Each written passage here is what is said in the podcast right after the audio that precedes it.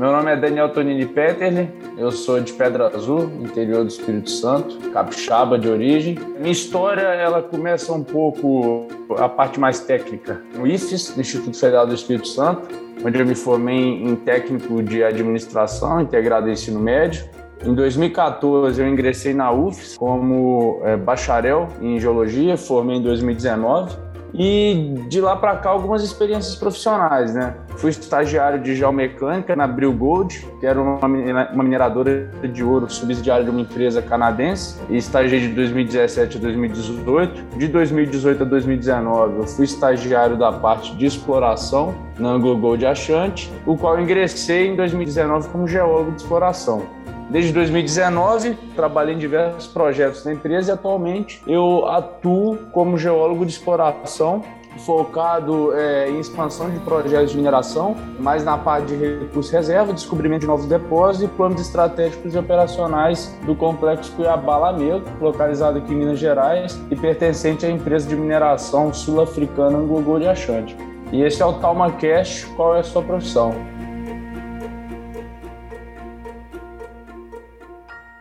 Você quer viver you have ou the morrer? Look of a man who accepts what he sees because he is expecting to wake up. Só sei assim. With great power comes great responsibility. Eles são grandes, mas nós é ruim. O sistema é foda. All the moments will be lost in time, like tears in rain. Talma Cast, o podcast do Cineclube Debates.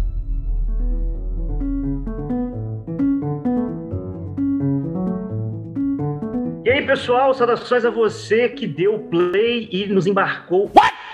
E nos embarcou, não. Ah, não, aí não. embarcou nessa jornada conosco em mais um episódio do TalmaCast. Qual é a sua profissão? Hoje com o nosso querido Daniel, para falar um pouco sobre a profissão dele. Ele vai falar sobre vários aspectos, desde do, da experiência dele no mercado, a trajetória dele até a, esse ofício como geólogo. E antes da gente começar, só mesmo fazer um convite para que todos que, que, estejam nos ouvindo aqui agora, dá uma olhadinha nos outros episódios dessa linha temática. Esse é o episódio número 3. Bem, Daniel, primeiramente gostaria de agradecer muito pelo seu sim, por você aí no meio dessa, desse fluxo todo de trabalho, você ter reservado um tempinho para nos atender, para compartilhar com os nossos ouvintes é, o teu relato, a tua experiência, é, também informações importantes para aquele que está pensando em qual ofício, em qual carreira escolher, em qual, qual área do conhecimento, qual área de trabalho ainda está pesquisando, e aí você vem com a tua profissão, com a tua área, esclarecer muitas dúvidas. Essa linha temática, além de atender toda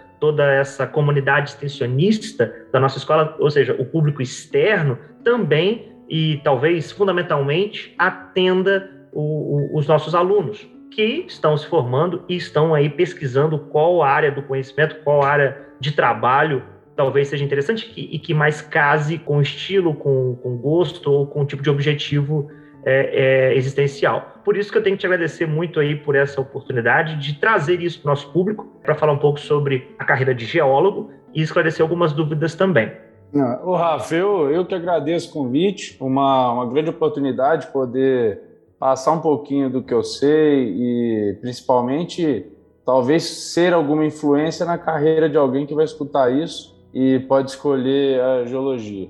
Uma coisa que eu adianto já de início do podcast é que geólogo, 99% é apaixonado pelo que faz. Então, quem, quem escolher a profissão pode ter certeza que vai, do momento que entrar na universidade até o momento que se aposentar ou até morrer, vai falar de geologia nos botecos da vida. Sempre que fizer uma reunião com os amigos, vai estar tá falando de geologia. Infelizmente, é um, um vício muito bom que a gente traz para a nossa vida. E também queria te pedir desculpa pelas vezes que a gente marcou, desmarcou. A vida profissional, principalmente essa parte mais corporativa, ela, ela suga muito. É difícil a gente achar agenda, mas a gente vai colocando nas prioridades e assim que possível a gente sempre faz. Então, meus agradecimentos pelo convite e vamos nessa, vamos falar um pouco do que eu sei, vai ser uma troca de conhecimento aqui. Também fico disponível para contatos depois, tanto seu quanto dos alunos, quem for. Sempre que possível, vão mandando mensagem que eu, eu vou respondendo. E bora lá, né? Bora lá. E para começar essa conversa, Daniel, você mesmo na introdução já falou um pouco sobre como você faz esse caminho, né, da, do, do IFES para né, a, a, tua primeira empresa. E aí, justamente, eu queria começar sobre este, esse momento especial no Instituto Federal do Espírito Santo. E aí, como é que foi esse processo de escolher? No caso, como é que foi esse processo de, de você, de tantas áreas, de tanta, né? A gente escuta muito isso, e isso foi um dos objetivos da gente criar essa linha temática. A gente escuta muito, e até alguns professores repercutem isso, as, as carreiras, né? É, direito, medicina, engenharia, disso, daquilo, daquilo, né? E como é que você chegou na, na, na, geologia? Como é que você chegou até essa escolha, essa, essa decisão, e, e, como é que foi esse processo? Ah, eu, sempre quis ser geólogo, mesmo sem saber o que era geologia. É, meu pai, meu avô, principalmente começa com meu bisavô, quando ele chegou da Itália, ele foi garimpeiro em, em na, na, região lá de Pedra Azul. O termo não seria nem garimpeiro, porque ele não vivia só disso, mas nas horas vagas ele tinha uma catra, né, que é um termo técnico que a gente usa, não é técnico, né, é um termo mais é, vulgar, é muito usado nessa questão de garimpo. Ele tinha uma catra, que é um lugarzinho onde ele fazia trabalhos de, de garimpagem e retirava ouro. E todo o terreno da minha família que a gente tem em Pedra Azul, de, por parte de pai, ele foi adquirido pelo meu bisavô por meio da garimpagem de ouro já naquela época. Se eu não me engano, isso é 1910, 1900 e alguma coisa no início. O meu avô aprendeu isso com ele, trabalhou muitos anos da vida também nessa parte de garimpo, tanto de ouro quanto de água marinha, que é um mineral que vale um, dinheiro significante. E o meu pai muitas vezes ajudou ele. Então, assim, desde novo, cara, eu já tenho contato com histórias do vovô, com ele falando do meu bisavô. E todas as vezes que ele falava disso, era uma coisa natural minha. Eu queria fazer isso. E eu descobri a geologia quando eu estava no primeiro ano do ensino médio, se eu não me engano, ou no segundo, que era no IFES, né? Que abriu o curso de geologia na UFES, em Alegre. E um colega meu, que era amigo de família, foi fazer esse curso, o Mauro, e aí, trocando ideia com ele, ele me falou. E quando ele me falou o que, que significava geologia, o que, que era geologia, já deu um tino para mim. É isso que eu quero. Então, meu ensino médio, eu fiz o técnico integrado de administração no IFES. Eu não fiz porque eu queria ser administrador, eu fiz por causa do ensino do IFES, que é um ensino excepcional. Escolhi administração por causa da base em exatas, que eu sabia que geologia eu teria que usar essa base e já fiz toda a faculdade pensando em quando chegasse o momento eu faria geologia. Então, para mim, foi uma escolha muito fácil. Eu, teoricamente, sem saber, eu já sabia o que eu queria. E... Não teve aquele momento de, de terceiro ano de ficar assim, angustiado por qual, qual, qual das áreas, né, assim, é, escolher, como muitos têm, muitos alunos é, vêm falar com a gente sobre a angústia ou ansiedade de falar, nossa, não sei, minha família bota uma pressão, o mercado bota uma pressão, e aí você traz uma, uma questão interessante, que é desde sempre, então, desde o primeiro ano você já sabia né, o que você queria fazer. Ô, Rafa, pressão, cara, tive, porque eu precisava fazer um curso que me trouxesse uma certa renda. Era, sim, um ponto de vista. Não tem como escapar, né? Era um ponto de vista que eu tinha. Eu, é, por questões familiares, tudo, eu, eu, eu precisava de fazer algo que me desse uma oportunidade de crescimento e assim, eu sou uma pessoa que já tinha certos planos de vida. Então, quando eu também escolhi geologia, eu fui a fundo estudar o que a geologia me possibilitaria, porque quando a gente escuta geologia, né, em si, sem conhecer, a gente faz algumas sinapses, né? Geologia, geografia, biologia. E cada área dessa, ela tem seus, seus prós e contras. E por eu ter uma irmã que fez biologia, alguns amigos que fez geografia, eu vi que eram áreas muito acadêmicas, né? E eu não gostaria disso para mim. Eu sempre gostei muito mais da parte operacional, da parte de, de, de, de lidar com pessoas. Então, eu, eu, escolheria um curso que me possibilitasse, por exemplo, ter uma vida corporativa, uma vida empresarial, algo do tipo. Então, isso foi um dos medos de eu fazer geologia quando eu não conhecia em si o que era geologia. Mas depois que você vai estudar, você vê essa parte toda de industrial do curso, aí eu não tive receio nenhum. Muito interessante isso, porque o nosso ouvinte também, com certeza, deve estar se perguntando sobre as similaridades e diferenças com essas áreas até que você listou. E aí eu queria que você, né, acho que uma pergunta leva a outra, eu acho que, que queria que você falasse um pouco sobre justamente isso que é da geologia e que as pessoas às vezes confundem. No caso, você confundir e você descobriu que era o senso comum e agora você tem um conhecimento mais profundo para definir o que é, seria ali, não só é, de trabalho, mas de estudo também na graduação. Né? É interessante, porque a geologia, Rafa, é uma das disciplinas que a gente chama de disciplina de interface. Então, é, a gente pode entender a geologia, grosso modo, como uma união de várias outras ciências. Mas, é, em aspecto geral, estricto senso, a geologia ela é caracterizada pelo estudo da Terra, né? já vem pelo nome, geoterra, logia, razão. Então, a razão ou a ciência da Terra. Então, assim, o que seria geologia, grosso modo falando? Seria o estudo do planeta Terra, relacionado a processos endógenos que é a, a própria criação de rocha, movimentação de placas tectônicas, formações de depósitos minerais, sistemas petrolíferos, é, formação de rocha e, e, continentes, e oceanos, e toda essa parte que, que gera o planeta Terra. E os processos exógenos, que são os processos relacionados a intempéries, que é o que mais ou menos é, é, controla a, a, Terra, assim, é, desgaste de montanhas, é, formações de relevos, é, geomorfologias, e a parte civil, que a geologia também pode atuar, que aí é uma interface com a engenharia civil, que é a parte de obras, construções.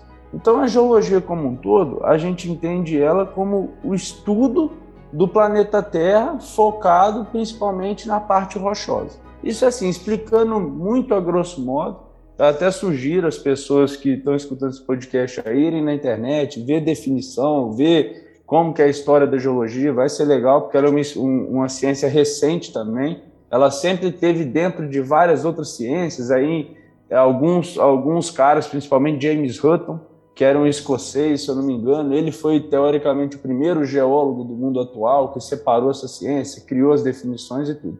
Então, por ser uma área de interface, quando você chega e fala ah, geologia, eu faço geologia, a pessoa já logo assimila, ah, você faz geografia, ou se não, ah, o que é geologia e tal. Então é isso. É, você vai estudar a formação do, do planeta Terra relacionado muito à formação de rochas e tudo que envolve a formação de rochas. Por parte de graduação, isso é, é interessante destacar, que a geologia ela é uma ciência exata. Então, é, quem escolher fazer geologia, saiba que vai precisar gostar muito de matemática, física e química. Porque ela não traz, em algumas universidades, o nome de engenharia. Por exemplo, no caso da UFES, ela é um curso de geologia, bacharel em geologia, mas em Ouro Preto, por exemplo, é engenharia geológica. Então, depende um pouco da universidade que você vai escolher. Mas o, o, diploma, a formação, é tudo a mesma coisa. Não se assustem os estudantes. Ah, eu quero ser engenheiro geólogo ao invés de geólogo. No final das contas, é tudo a mesma coisa, não se preocupe com isso. Você vai ter o mesmo CRE, que é o Conselho Regional de Engenharia Agronomia. É isso que eu ia te perguntar agora, sobre se teriam diferenciações em relação a você ter certificação para trabalhar no mercado de trabalho, para trabalhar não. no mercado. Rafa, olha, é, eu, eu, eu nunca vi, eu até o momento da minha vida profissional, é, algo que um engenheiro geólogo pudesse fazer que o geólogo não, não pode. É, eu não sou um estudante das normativas do CRE, não sou. Pode ser que exista algum tópico lá dentro, mas eu nunca vi.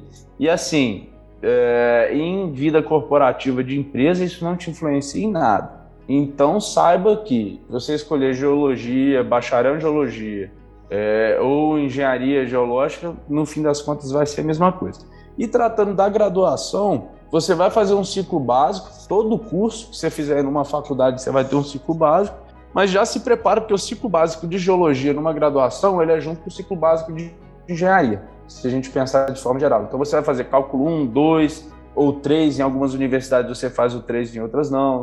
Você vai fazer equações diferenciais, você vai ter físico-química, você vai ter estatística 1, 2 e 3, estatística experimental, Química 1, Química 2, Física 1, Física 2, Física 3, tudo. Todo o ciclo básico de engenharia, com algumas variações entre universidades, mas você vai ter na parte de geologia. E aí é um, um momento que, é, como pude observar isso, né, principalmente em relação a muitos colegas meus, porque geralmente geólogo, e isso é uma coisa que eu não consigo explicar, mas geralmente geólogo ama geologia, mas não é bom em exatas, e o curso é de exatas. É incrível isso, cara. É como que é uma ciência exata que tem um pouco de aversão a isso. Por ser uma coisa muito assim ligada ao planeta Terra, né? uma coisa bastante abstrata, se você parar para pensar no, no, no senso disso, mas ela é, é tratada como uma ciência exata. Então, o, o maior grau de desistência do curso de geologia é o ciclo básico. O maior turnover que tem de alunos, de troca de curso, de tudo envolvido a desistência, é no ciclo básico. Porque a galera que entra em geologia até não, não, sabe muito disso, até mesmo quem entra, por isso a importância, talvez, até do podcast, é deixar isso claro. Porque quando eu entrei em geologia, eu não sabia que eu faria tanto exatos. Eu já gostava, isso não seria um problema para mim, mas eu não sabia. E isso até você começar a ver as matérias de geologia, matérias de mapeamento em si, é, você sofre muito com isso. Então, quem fizer a escolha, saiba que vai estar fazendo uma engenharia. Só não traz no nome. E o louco é que quando você fala isso, que você não sabia, você está criando um produto de áudio que vai ajudar muita gente a saber e não passar necessariamente para a mesma situação. Então, é essa, essa é a questão da comunicação, né? Do compartilhamento de experiências, porque aí você consegue ajudar algumas pessoas a passarem por experiências diferentes das que você passou como aprendizado, né? Legal. Não, exato, eu lembro que quando eu peguei meu primeiro, eu não lembro o nome agora, era ficha de, de disciplina, alguma coisa assim que você montava sua carga horária. Eu falava, tem algo errado aqui, pô, já no primeiro semestre fazer cálculo 1, física química, não sei o quê. Eu falei, puta que pariu, cara. O que, que eu escolhi aqui? Mas aí você vai acostumando. É, é difícil, não, não, não é um curso fácil. É um curso extremamente difícil, na verdade. Eu brincava com a galera da UFS que meus amigos lá de outros cursos, de engenharia química, agronomia e tal. Chegava a época de final, só tinha geologia fazendo final na UFS inteira. O resto, a galera já tinha todo mundo indo embora, porque não é fácil. É um curso que você tem a base de engenharia e, ao mesmo tempo, você concilia isso com matérias de campo, por exemplo. Sim. Então, é, é uma vida difícil a vida do estudante de geologia, porque você vai ter um curso integral, você vai passar o dia inteiro na universidade, você vai fazer campo geralmente final de semana ou durante a semana, e o seu tempo de estudo ele é um pouco limitado em relação ao das outras disciplinas. Tem é, é, as vantagens e desvantagens, então é, eu acho que graduação em geologia é extremamente difícil. E geralmente é, é geólogo não tende a se formar dentro dos cinco anos de, de, de graduação. Isso já é uma coisa também um pouco rotineira. Caraca, cinco anos. É, são, é um curso de cinco anos. É um curso de engenharia. É um curso de engenharia. Sim. Você faz, é, em relação ao curso, você faz ali três períodos, né? Um ano e meio de ciclo básico. Então, é, é são, é um ano e meio fazendo só ciências exatas mesmo, ciências exatas, não, matérias exatas. E aí depois você começa com as disciplinas de, de graduação em geologia, que é o, começa com os mapeamentos, as petrologias, que é o estudo dos tipos de rocha que a gente tem, Aí vem os estudos estruturais, né, que é as forças tectônicas que controlam a formação das rochas. E aí você começa a entrar no mundo geológico. E é interessante porque você vai afunilando. Você começa fazendo ciclo básico, você faz depois terceiro, quarto, quinto período matérias generalistas da geologia, e a partir do sexto período você começa a ter matérias mais aplicadas e você já começa a conseguir pegar optativas e já direcionar o seu curso pelo que você quer. Então, assim, no meu caso, relacionado à graduação, quando chegou no sexto período, eu já tinha um pouco, um pouco de noção do que eu queria. Eu queria é, trabalhar em, em alguma área da geologia que me possibilitasse ter campo. Eu sempre gostei muito de campo e que eu trabalhasse com rocha dura, que a gente chama. Que é, como que eu explicaria isso? A galera que trabalha com petróleo, a gente chama que, que trabalha com rocha mole, que são rochas sedimentares que são rochas formadas a partir de outras rochas. A galera que trabalha com rocha dura é a galera principalmente da mineração, que trabalha com rochas, na maioria dos casos, relacionadas a rochas ígneas ou metamórficas, que são rochas formadas com processos primários. Então era isso que eu gostava e eu fui direcionando. E aí, quando chegou no final do curso, eu dei mais um salto e parti para a parte de modelagem numérica de dados relacionados à engenharia geotécnica.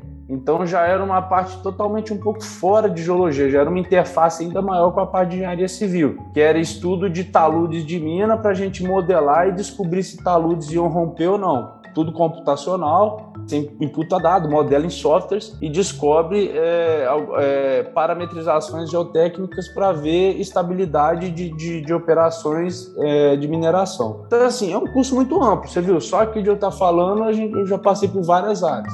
Sim.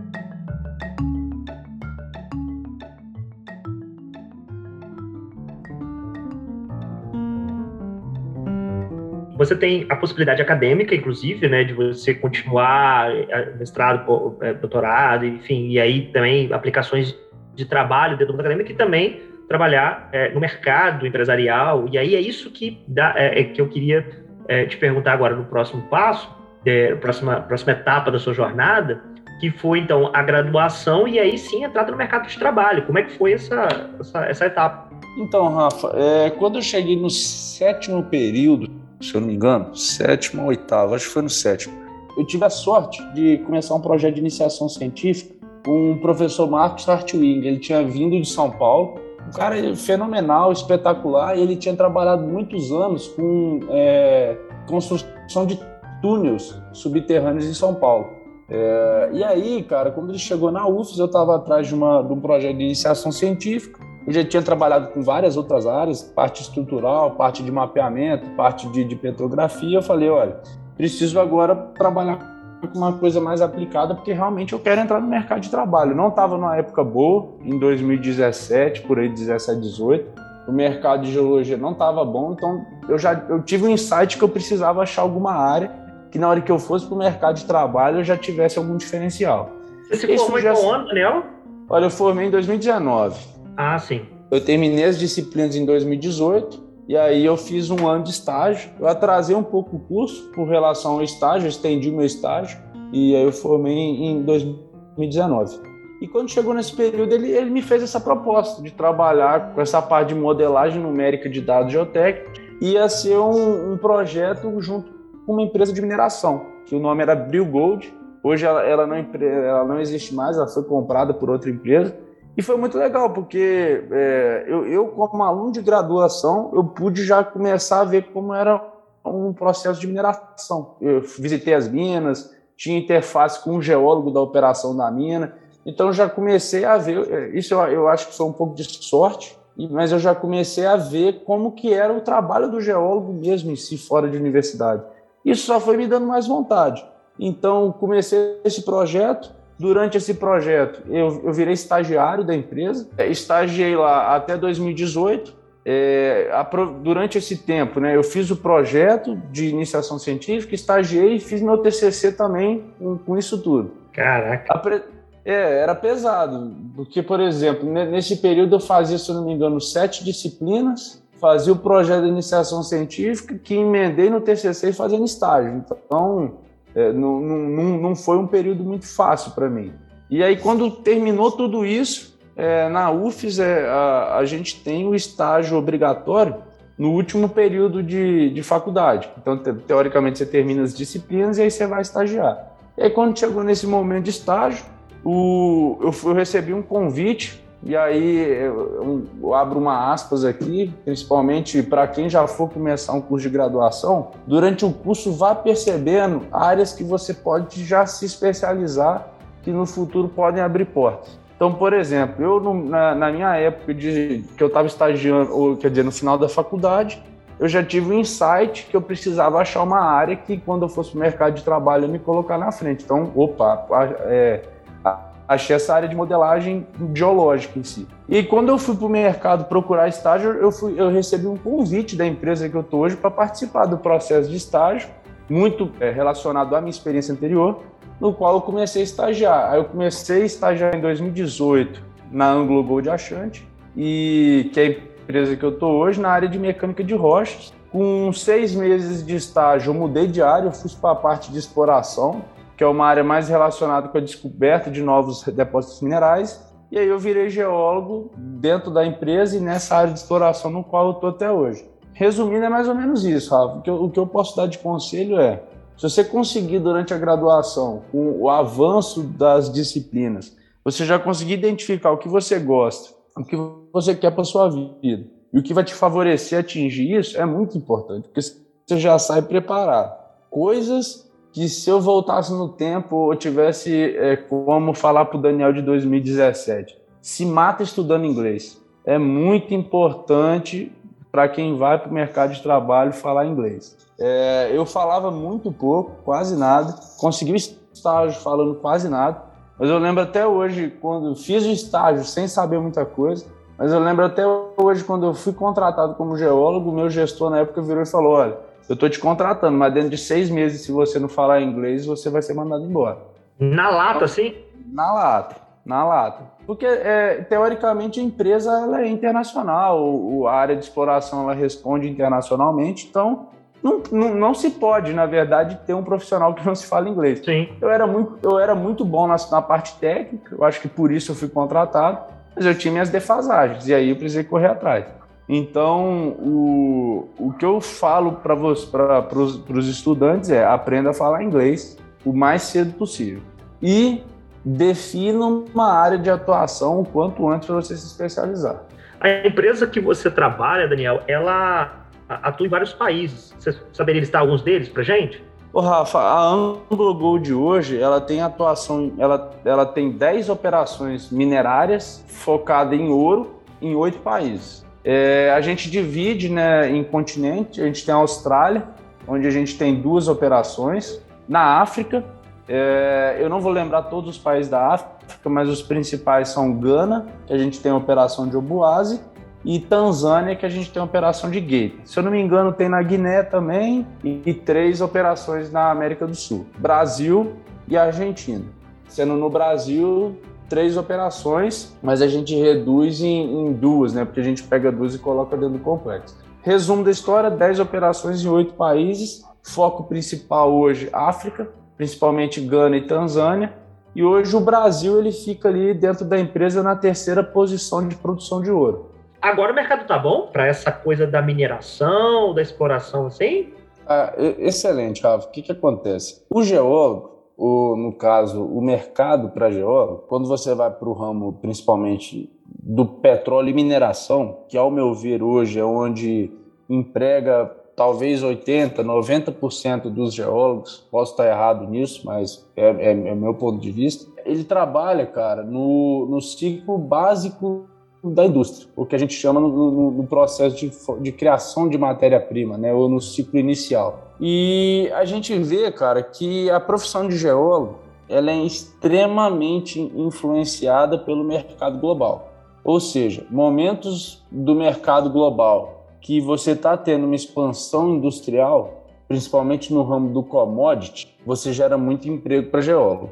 E momentos de retração econômica, você gera uma, uma baixa é, contratação de profissionais dessa área. Engenheiro, geólogo, na, no fim das contas, trabalham muito parecido com isso. Só que o que, que aconteceu nos últimos anos, principalmente em relação à Covid? Commodity, de forma muito simples explicando, ela pode ser usada como reserva de valor.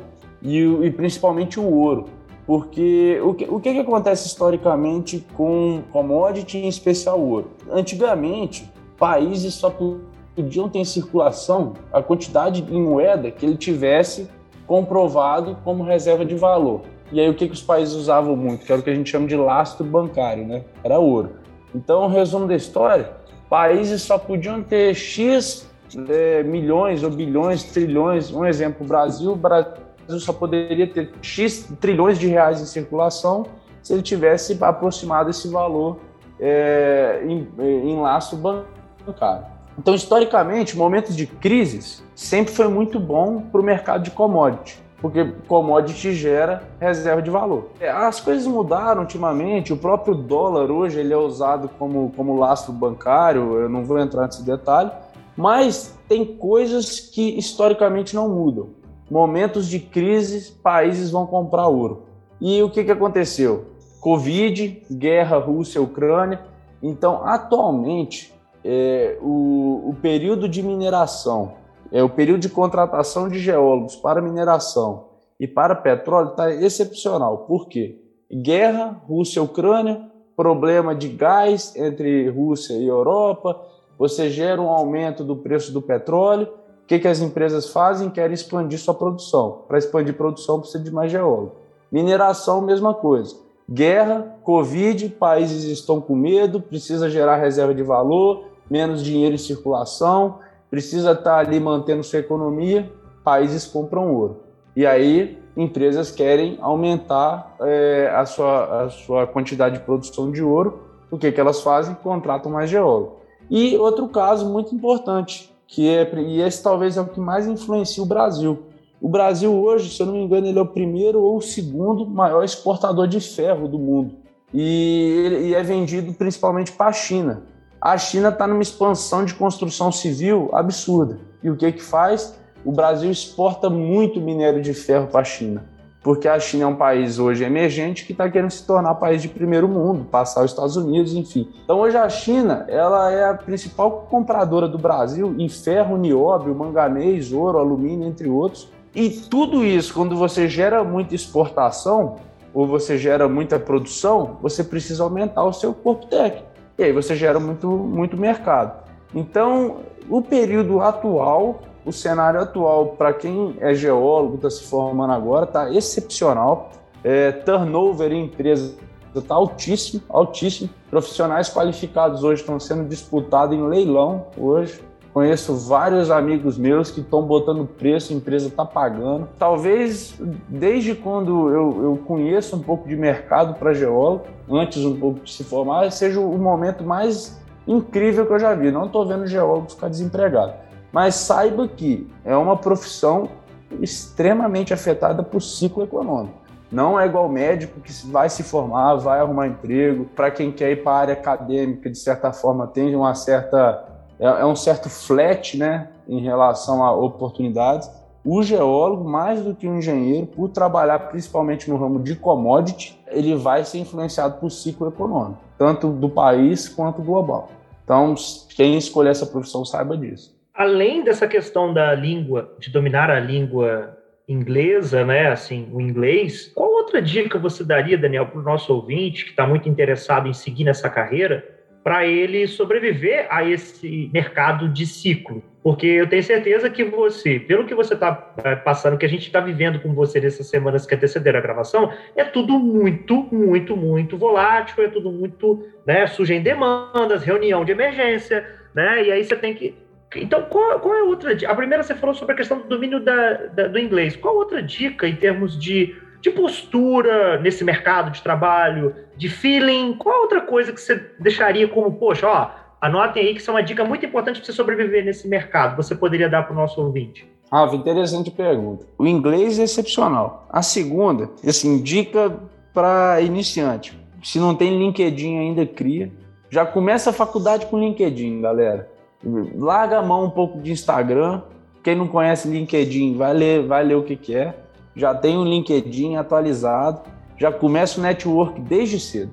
Isso é excepcional para quem quer se colocar em mercado de trabalho. Porque, como eu disse, a exploração é um ramo muito aberto. E tudo que eu estou falando aqui, como eu combinei com o Rafa mais cedo, eu vou falar um pouco da minha área de atuação, que é a parte de mineração e commodity mas existe ainda geólogo que trabalha na parte ambiental, na parte de hidrogeologia, na parte de construção civil.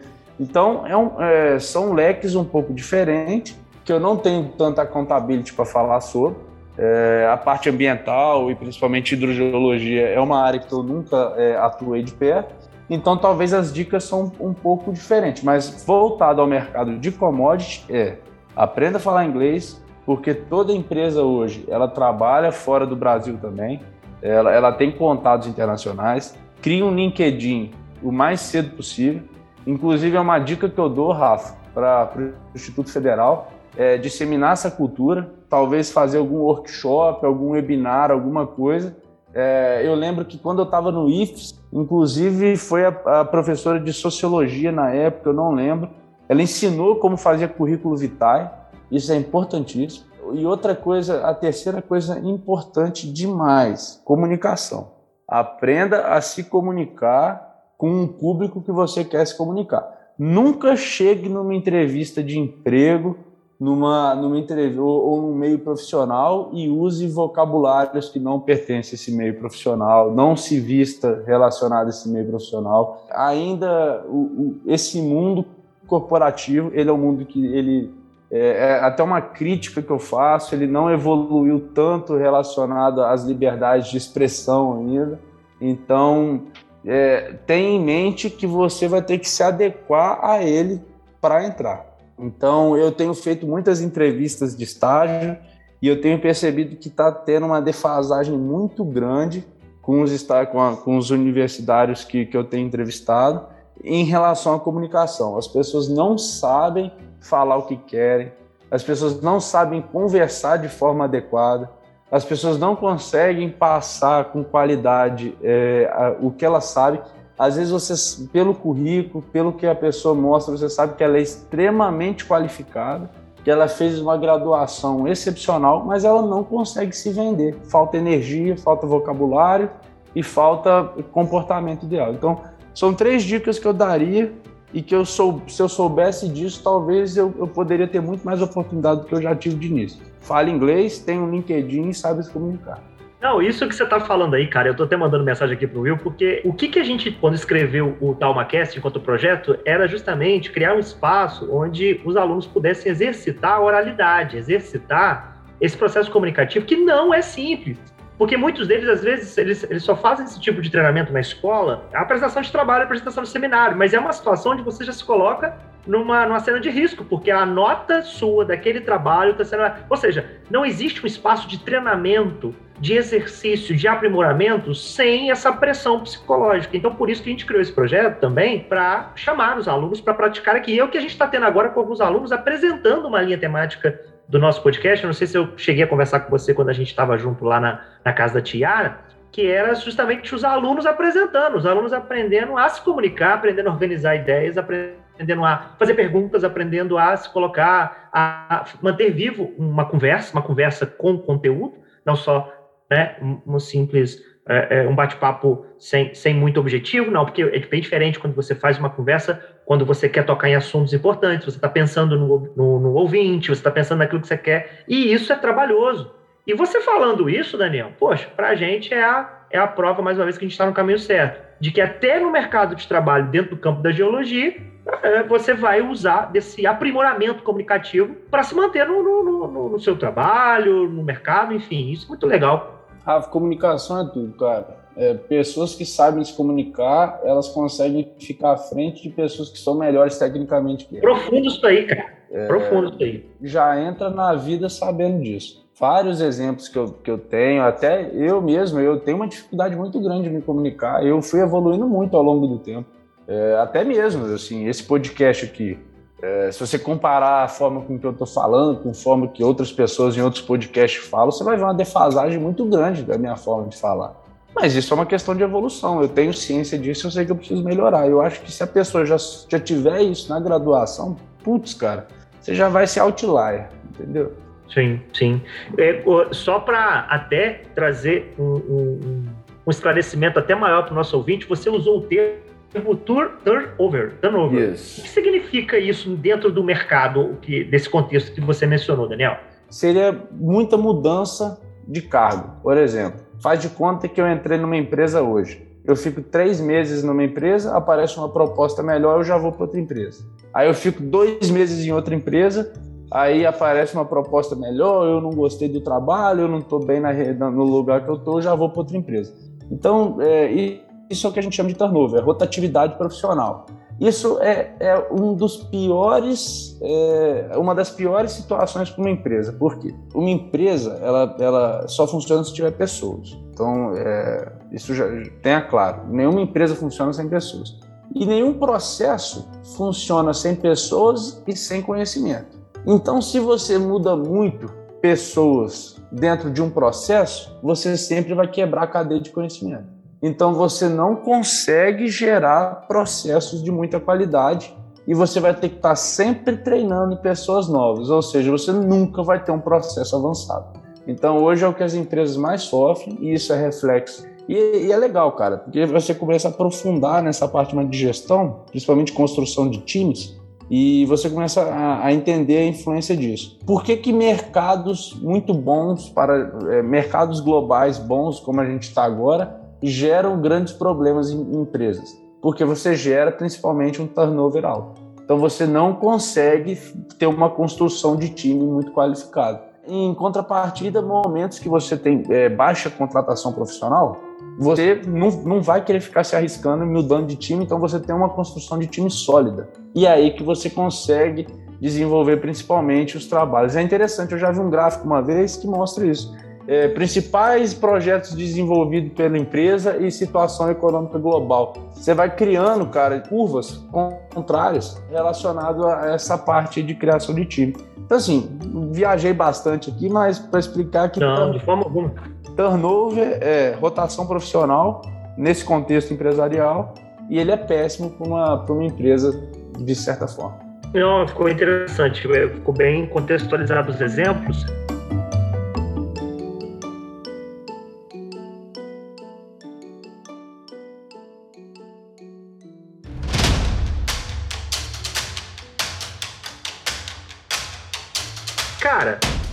Você trabalha em alguns momentos do seu ofício a alguns quilômetros de profundidade. Qual foi o maior nível de profundidade que você já chegou nessa, nesses anos de trabalho, seja para estudo, estágio ou ofício na sua empresa, para o nosso ouvinte ter uma ideia de que quem tem fobia a lugares apertados não pode trabalhar.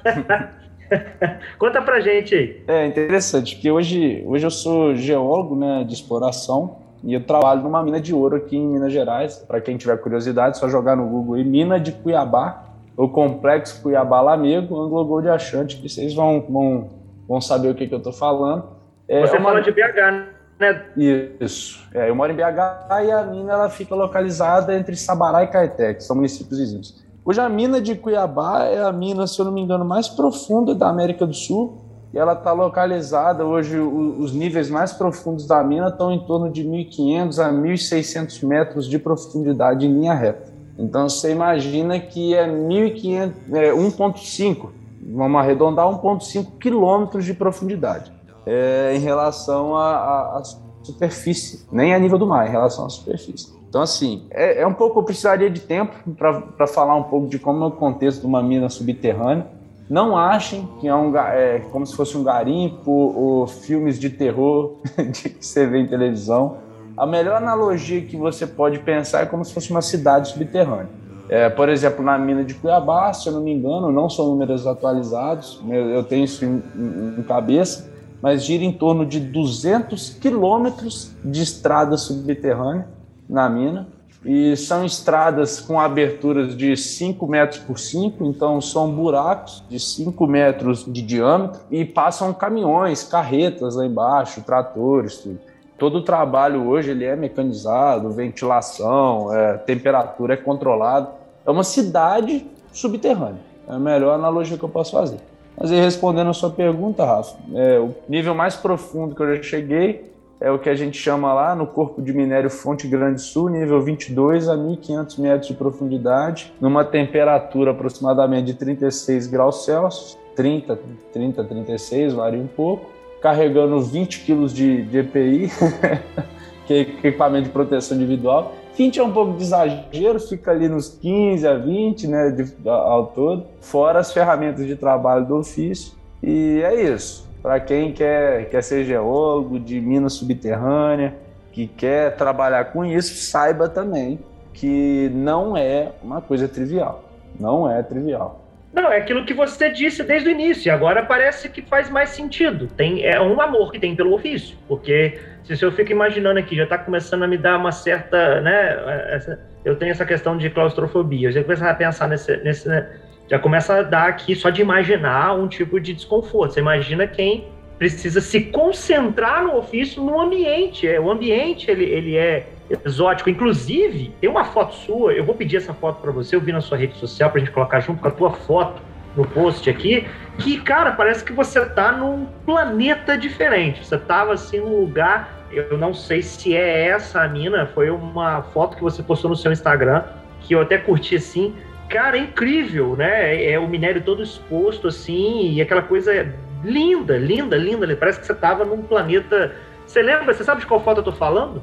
Ô, Rafa, tem algumas. É... Aí ferrou. Então já era. Mas eu, eu acredito que sim. Você deve estar falando de uma que eu estava numa praça de sondagem.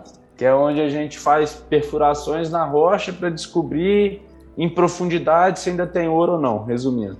Deve ser. Então, porque eu fiz esse comentário para introduzir a pergunta, que a pergunta seria assim: é, o relato seu sobre as belezas que você então encontra, cara. Você encontra cenários incríveis também, né? Você deve ser, deve ser uma, um ofício que a admiração pela beleza uma beleza meio que oculta, que se os caras não estivessem lá minerando, você nunca teria como conhecer isso. Isso faz parte de tudo que se chama planeta Terra, né, cara? Então, você tem uma imagem do nosso planeta, dessas coisas, não só pelo fato dos estudos científicos dentro da geologia, mas também das questões das paisagens subterrâneas que você, né? Isso causa impacto em você? Cara, isso é muito legal a pergunta, Rafa. Agora você pensa, então assim, a 1500 metros de profundidade, você vai estar a 1500 metros inserido na rocha. Uhum. Então você não está vendo a superfície do planeta onde você vê prédios, você vê praia, você vê rios, você vê floresta. Lá você vai estar inserido dentro da rocha. Então é só para a galera fechar o olho e imaginar que você caiu agora num buraco a 1.500 metros de profundidade e você só está vendo rocha. Aí a, a resposta é: se você não for geólogo, você vai achar tudo isso feio, porque você só vai ver rocha. Você não vai entender nada. Agora, se você for geólogo, você vai achar a coisa mais linda do mundo, porque você vai ver coisas geológicas que você só consegue ver em ambientes assim. Padrões de dobramento de dobra, variações de tipo de rocha, a própria mineralização aurífera associada a tipo de rocha, associada a processos hidrotermais. Você vai ver, cara, resumindo, quando você lê um livro ali de processos de formações de depósitos auríferos, você estuda nesses livros questões físico-químicas, relações de fluido-rocha, processos tectônicos, idades de mineralização, controles estruturais. Você, você vê isso abstrata, de forma abstrata. Quando você vai para esses ambientes, você traz o livro para a realidade. Então, eu até expando a sua pergunta. Eu não vejo só paisagens, eu vejo ciência. Eu, eu, eu vejo acontecendo o que eu estudo. Então, para mim, é magnífico. Eu me sinto bem num ambiente desse. Não, é sensacional, porque a gente precisa enfatizar cada vez mais essa defesa é, da ciência, né? Essa luta toda pela, pela afirmação cada vez mais de como a ciência, ela, hoje em dia, é até redundante ficar falando que ela é fundamental, mas é, a nossa existência se misturou com todas as questões científicas, as descobertas científicas, a própria Covid, a própria vacina, mas a gente sempre faz questão de mencionar. Daniel, Cara, então, queria te perguntar se tem alguma coisa que você queria ter falado, eu não toquei no assunto, que você acha interessante, que agora seria o espaço para você lembrar. Pô, ó, não comentei sobre isso que eu queria comentar, e aí seriam as últimas coisas a ser lembradas aqui. Você tem alguma coisa ou não? Rafa, tem, tem é, dois pontos que eu gostaria de destacar e, e voltar da parte central profissional do, do trabalho do geólogo. É importante as pessoas saberem que tudo que eu falei aqui foi muito voltado à minha área de atuação. Mas eu convido também a todos e até procurarem é, outros contatos, busquem ver tudo mais que o geólogo faz. Tem trabalhos muito lindos que geólogos fazem, principalmente para a galera que gosta mais da parte ambiental, que é essa parte de conservação, de parques de geoconservação, a parte muito relacionada também à oceanografia. É, a geologia ela consegue flertar com muitas outras disciplinas então não ache que todo mundo que vai fazer, geó vai fazer geologia vai virar que nem eu, furador de pedra e emburacar 1.500 metros debaixo da terra ou trabalhar também em, com blusa por dentro da calça, é, blazer em ambientes corporativos. É, não, não é só isso a geologia, ela é muito ampla, a geologia é belíssima. É o que eu, que eu gostaria de passar. Você consegue flertar em muitos ambientes dentro da geologia. E a outra coisa que isso, é, eu acho que todo mundo que trabalha na parte de mineração deva levantar a bandeira que mineração não destrói o mundo. Mineração mal feita e garimpo destrói o mundo. Mineração feita de forma consciente, respeitando as leis governamentais, fazendo o seu papel socioambiental, ela é necessária para a evolução do planeta Terra. Tudo que nós temos hoje está relacionado à mineração.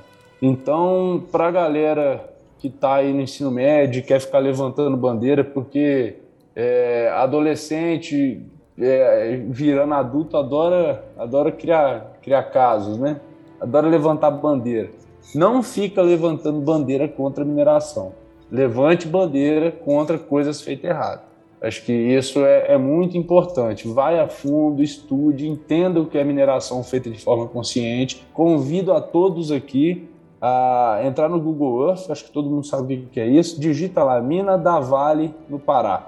Todo mundo vai ver que a parte mais conservada da floresta amazônica no, na região do Pará hoje fica dentro da reserva de conservação da Vale.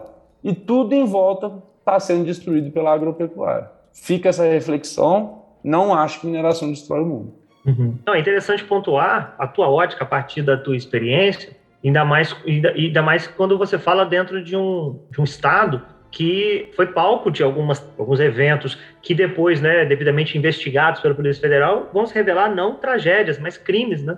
Que aí seria uma, uma gestão equivocada né, da, de algumas empresas que causaram não só danos ambientais, mas mortes também. Então é muito interessante pontuar a questão de que existem gestões e existem formas de você é, é, lidar com isso para além do senso comum, de como é que funciona exatamente esses modos de se lidar com o ofício. E aí a gente está trazendo a tua experiência aqui, porque se a gente deixar que o senso comum sobre certas coisas. É o debate, a ideia é o debate, a ideia é justamente você ir além do senso comum sobre o que, que é, e é esse o objetivo dessa, desse podcast, de revelar para as pessoas o que, que é a, a, profissão geólogo, o que, que um geólogo, ele, é, não só nas suas dimensões é, é, de trabalho, mas pessoais também lida.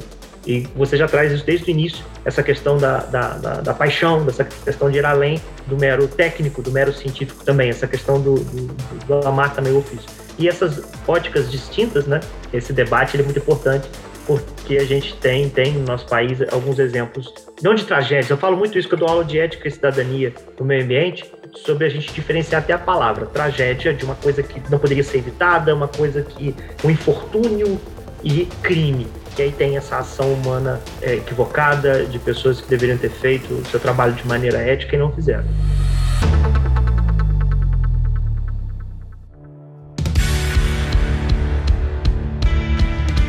Pessoal, gostaria muito de lembrar a todos que vocês podem mandar perguntas, mandar seus comentários e, por favor, façam isso é, sobre este episódio para que o Daniel também possa é, responder. E aí, Daniel, fala para a galera né, o teu e-mail ou o, o, o, seu arroba no Instagram, como a galera se ficou interessada, quer tirar dúvidas, poxa, eu estou pensando em fazer, eu quero tirar outras dúvidas, como é que eles podem entrar em contato com você? Bom, é, acho que um, um, meio social aí que a galera mais jovem usa muito, né, que é o Instagram, Daniel Underline Peter, vai achar facilmente, só entrar no Instagram do Rafa e procurar lá que vocês, vocês vão me achar. Sou primo da mulher do Rafa, então. É, é tudo em família. É, tudo em família. É, e LinkedIn, Daniel Peter, é muito importante vocês já se atentarem também a essa rede social. Para o meio corporativo ela é essencial. E meu e-mail, danielpeterly.gmail.com. É, fiquem à vontade de mandarem, mandarem dúvidas. É, se quiserem usar o Rafa aí de, de meio campo, camisa 10 do Mengão, ah, não, aí, putz, você tava fazendo. o cara animando um Mengão, camisa 10 Mengão, e eu fazendo joinha. Ainda bem que não vai fica, imagem, né? Só fica, fica à vontade, eu tenho certeza que ele vai, vai fazer esse bem bolado. E é isso, me coloco à disposição e será um prazer se algum, se alguém ao ouvir esse podcast conseguir decidir de fazer geologia, eu vou ficar grato em saber que eu influenciei a vida de alguém para um lado tão positivo que é ser geólogo. Pô, da hora, cara. Eu queria te agradecer mais uma vez por você estar aqui com a gente, ter, esse carinho aqui, esse, esse tempo com a gente. E até lembrar, curiosamente, o Alan Pavuna, que é um grande contribuidor aqui, um ex-aluno nosso, grande contribuidor do projeto. O projeto chegou a sete anos muito por causa dele, né? Sempre está aqui participando. Está fazendo geologia na UFES, em Alegre. Provavelmente, como é que o mundo é pequeno? Provavelmente ele Talvez até tendo aula com os mesmos professores aí, alguns dos professores que você teve. Comentei com ele que a gente ia gravar, ele ficou super animado, com certeza ele vai ouvir. E Alan, manda pra gente depois aí suas dúvidas também pra gente repassar pro Daniel. Daniel, você já deu dicas fundamentais e importantes e essa seria a deixa, né? Quais são as dicas? Você já mandou as três aí que você considerou mais importantes.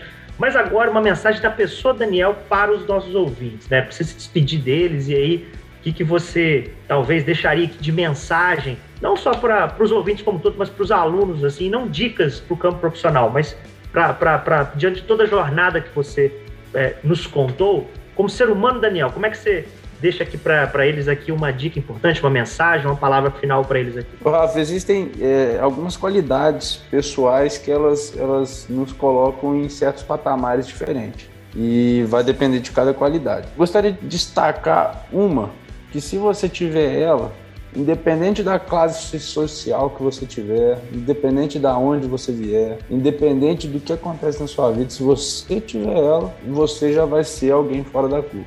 É ser uma pessoa determinada.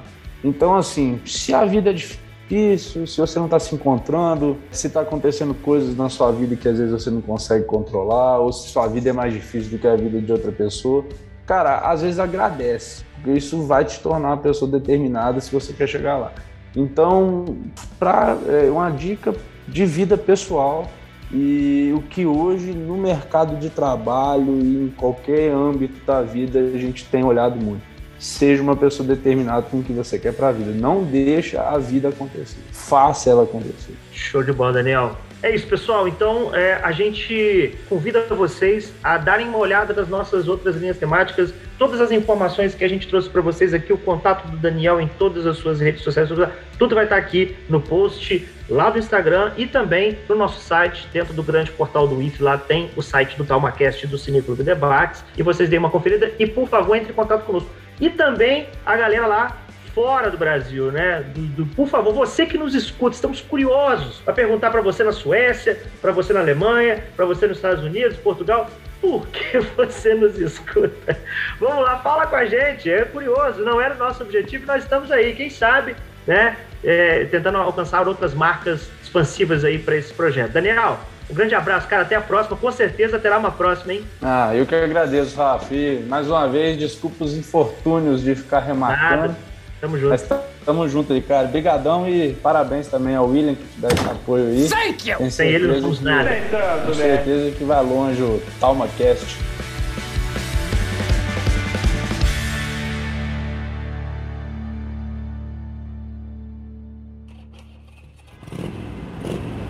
Peraí que eu tô com a cabeça ainda no conselho de classe. Eu vim correndo de moto, molecada. Eu vim de moto varado no meio da estrada. Tinha um gato atropelado no meio do caminho, que desviar doideira. Mas vamos lá.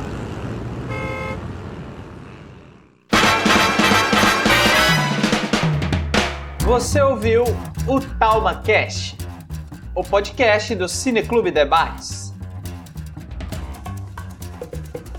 Não esqueça de curtir e compartilhar esse episódio. Os links para seguir a gente nas nossas redes sociais e o link do site para acompanhar o projeto está aqui na descrição.